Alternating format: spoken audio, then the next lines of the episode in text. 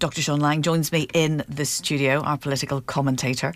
And um, first of all, we got that um, that news literally, which I'm sorry, just scrolling back quickly. Ambulance response times in England, the worst on record. It's appalling, isn't it? It is. One gets the very strong impression of an NHS um, falling apart at the seams because wherever you look, whether it's about um, waits outside hospitals, uh, ambulances, of course, trying to get you into, into hospitals, then strikes, nurses on strike, um, trying to get a hold of a GP all of this adds up to a, a real headache um, for, for government because um, the message that you know the, the NHS, you know the, the, the, Conservatives wrecked our NHS, that sort of thing, it's a very powerful line, um, and it's one that cuts through. And they've really got to combat that. Uh, and there isn't a lot of time to do it because you know, as we know, we're looking at an election next year at some point, and for for something like the NHS, memories will be longer than they will be for, uh, for other items. Um, but even leaving the political side of it uh, um, as, um, away for one moment, um, you know, this is, this is a humanitarian issue which has got to be uh, resolved. And coming up with new rules about strikes in order to maintain certain essential services. And of course, they're making the most of that as, as, much as they can, is not the answer. In the end, you've got to actually deal not only with the pay issue, but with the structural issues which have clearly produced this, this sort of crisis. Because I mean, there's going to be a legal challenge by the unions, isn't there? Even if they got it through the law. Oh yeah, absolutely, yes. Because um, essentially, what you're doing is no. Admittedly, there are, there's a case to be heard, and this is no doubt will be heard in, in any legal challenge. But um, essentially, what you're doing is that some people will not have the right to strike, um, because if you say that there has to be, you know, some people, it's, it's, not without precedent. The police don't have the right to strike. The um, armed services don't have the right to strike. Um, so you know, it's it's not without precedent. But that is, let's be quite clear about it. If you say there has to be, you have to maintain um, a minimum service by law, rather than a union deciding to do that on its own, you know, out of its own goodwill, yeah. as it were, then you are in effect taking away the right to strike for some of those union members, um, and that does raise raise legal issues. So yes, I'm quite sure this would be this would be challenged and tried out in the courts. And it does seem to be something of a postcode lottery because there's some areas of the country doing it and some not doing yes, it. Yes, yes, exactly. Um, but the, presumably, if you you know do it by law, then um, you know everyone would have to do it.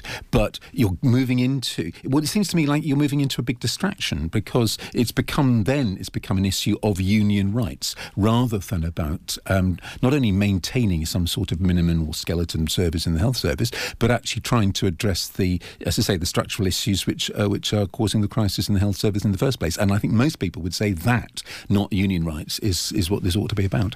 And I think as well, most people can see both sides of the argument. I mean, the government, we've just come out of a pandemic. Yeah. Th- there is no money, but at the same time, they have to find it somewhere. Yes, and what makes it harder for Rishi Sunak is that um, so much of this depends on image. And what I'm getting at there is the clapping, um, because it's so easy now to think back only a couple of years to when we were all making such a big thing and clapping all the health service um, workers. And of course, the obvious thing is, well, claps are all very well, but you know, a living wage would be better. Yes. Um, and that again is claps, a very simple message. Pay the mortgage, claps do not pay the mortgage. It's a very simple message, but because it's very simple, it does cut through.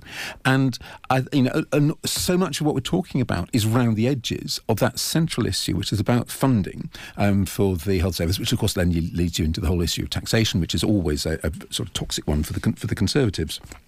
So it seems to me this is the, I would have thought for him, the, absolutely number one issue that must be resolved. And at the moment, as far as we can see, it isn't being. I felt Keir Starmer thought he'd scored a point yesterday by, you know, pointing out that, that, that Rishi actually, you know, had had private health care. But then I, I heard later that um, Macron in France has four doctors at his beck and call. I, I think this is a mistake that Labour often make, uh, actually, and they've done it again because they think think that pointing out the poshness of posh people will somehow count against them. I'm not, I'm not sure that it does because uh, there are a lot of people who would love to use private healthcare if they could afford it.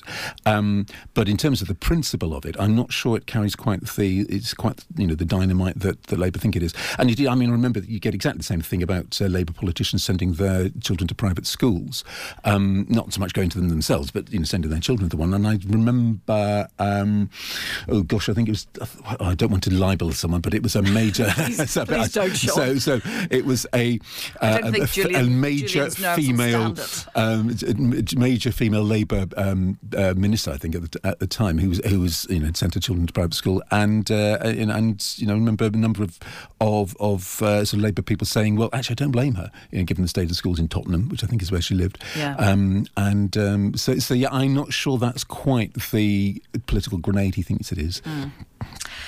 Boris Johnson's in trouble again, of course, joking um, that it was the most socially undistanced party in the UK. Yes, and this matters more than might at first seem because um, people might have forgotten that he's got this uh, hearing into whether or not he misled the Commons coming up. And if it's found that he did, then effectively that puts pay to any of the talk that we have begun to see in some of the comments um, just this last week about possibly him coming back. I am not actually convinced that uh, that he would want to, or, or, that the Conservative Party would be quite so uh, unwise as to go through yet another change of leader. But nevertheless, the talk is there. So yes, this isn't just um, uh, a sort of uh, a little extra bit of salacious detail of the, in, in the Partygate story. It's got uh, you know, potentially quite uh, quite important political significance. Cambridge 105 Radio. Cambridge 105 Radio. It is Steffi Callister with Dr. Sean Lang in the studio. We are talking Harry. What to do about Harry? what indeed? Yes. Or rather, what exactly does he think he is doing? It's not entirely clear to me, apart from making a lot of money out of the uh, out of his book. I mean, I know he said something about giving money to charity, but um, yeah, but well, he's certainly uh, charity uh, begins at home. Charity does indeed. Yes, quite. Uh, he won't be doing any. He won't be doing badly out of it. Um, I mean, the news today uh, and of course, we, each day brings something new. And um, and I noticed yesterday he was beginning to row back a bit on his uh, the, the claim about Afghanistan. And, well, he was blaming it on the British yeah, press. Uh, on the, on the British press, saying he was quoted out of context, what have you. But I'm not quite sure what context you can. I mean, if you say I killed 25 yeah. people and it was like uh, removing pieces from a chessboard, um, I'm not quite sure how the context is going to change that that much. Um, and you can't go on using the press and then blaming the press. And that's something which I've noticed in some of the editorials um, about this. But what's particularly noticeable is the massive decline in his popularity as a result of all of this um, in all age groups. I mean, not just in the people of my age group where you might expect it. In fact, it was never that high in the first place, but among young people who have now sort of not only have they had enough of it, but it's again it's sort of interesting to, to notice that they're noticing that a lot of it is it's just about themselves. So you know it, the the, um, the Meghan Markle thing about race, for example, is not actually about race; it's about her. Yeah. Um, and the other story is the other royals just getting back. Indeed, I think as he was saying on the news, you know, getting back to, um, to duty now, um, and going about, and of course that contrast with uh, you know that image and this endless chat show, book launch um, circus that's going on, and it doesn't escape people. It's it's very obvious. I saw him on a, an American chat show or a clip of it the other night, and you know he was right back to being the old Harry we knew, the sort of funny, funny, funny. Mm. You know, because he talked about there was a there was two chairs, mm. and he was sitting in one, and he said, "Oh, a chair and a spare," and you sort of thought this is what we loved about him, yeah. and then the next minute he opens his mouth and he's whinging all over again. Well, this is it, see, and, and, it's it, there've been a lot of uh, people actually in the royal family family um, going back who had enormous popularity. One thinks of the Prince of Wales who became Edward VIII, uh, enormously popular, particularly in, in, well, in fact, both sides of the Atlantic in his case, um, and uh, or, or indeed uh, Princess Diana, uh, you know, obviously is another one, Princess Margaret, another.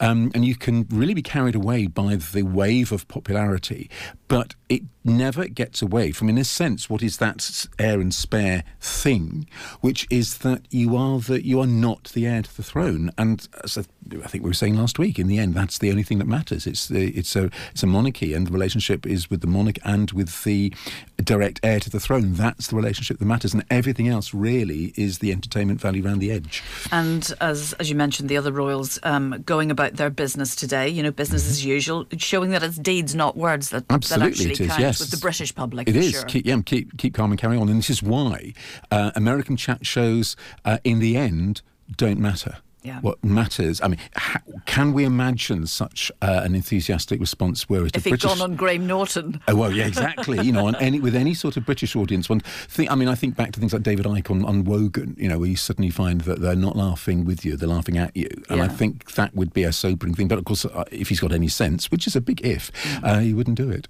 We'll have to leave it there for this week. Dr. Sean Lang, as always, thank you for joining us. Cambridge 105 Radio.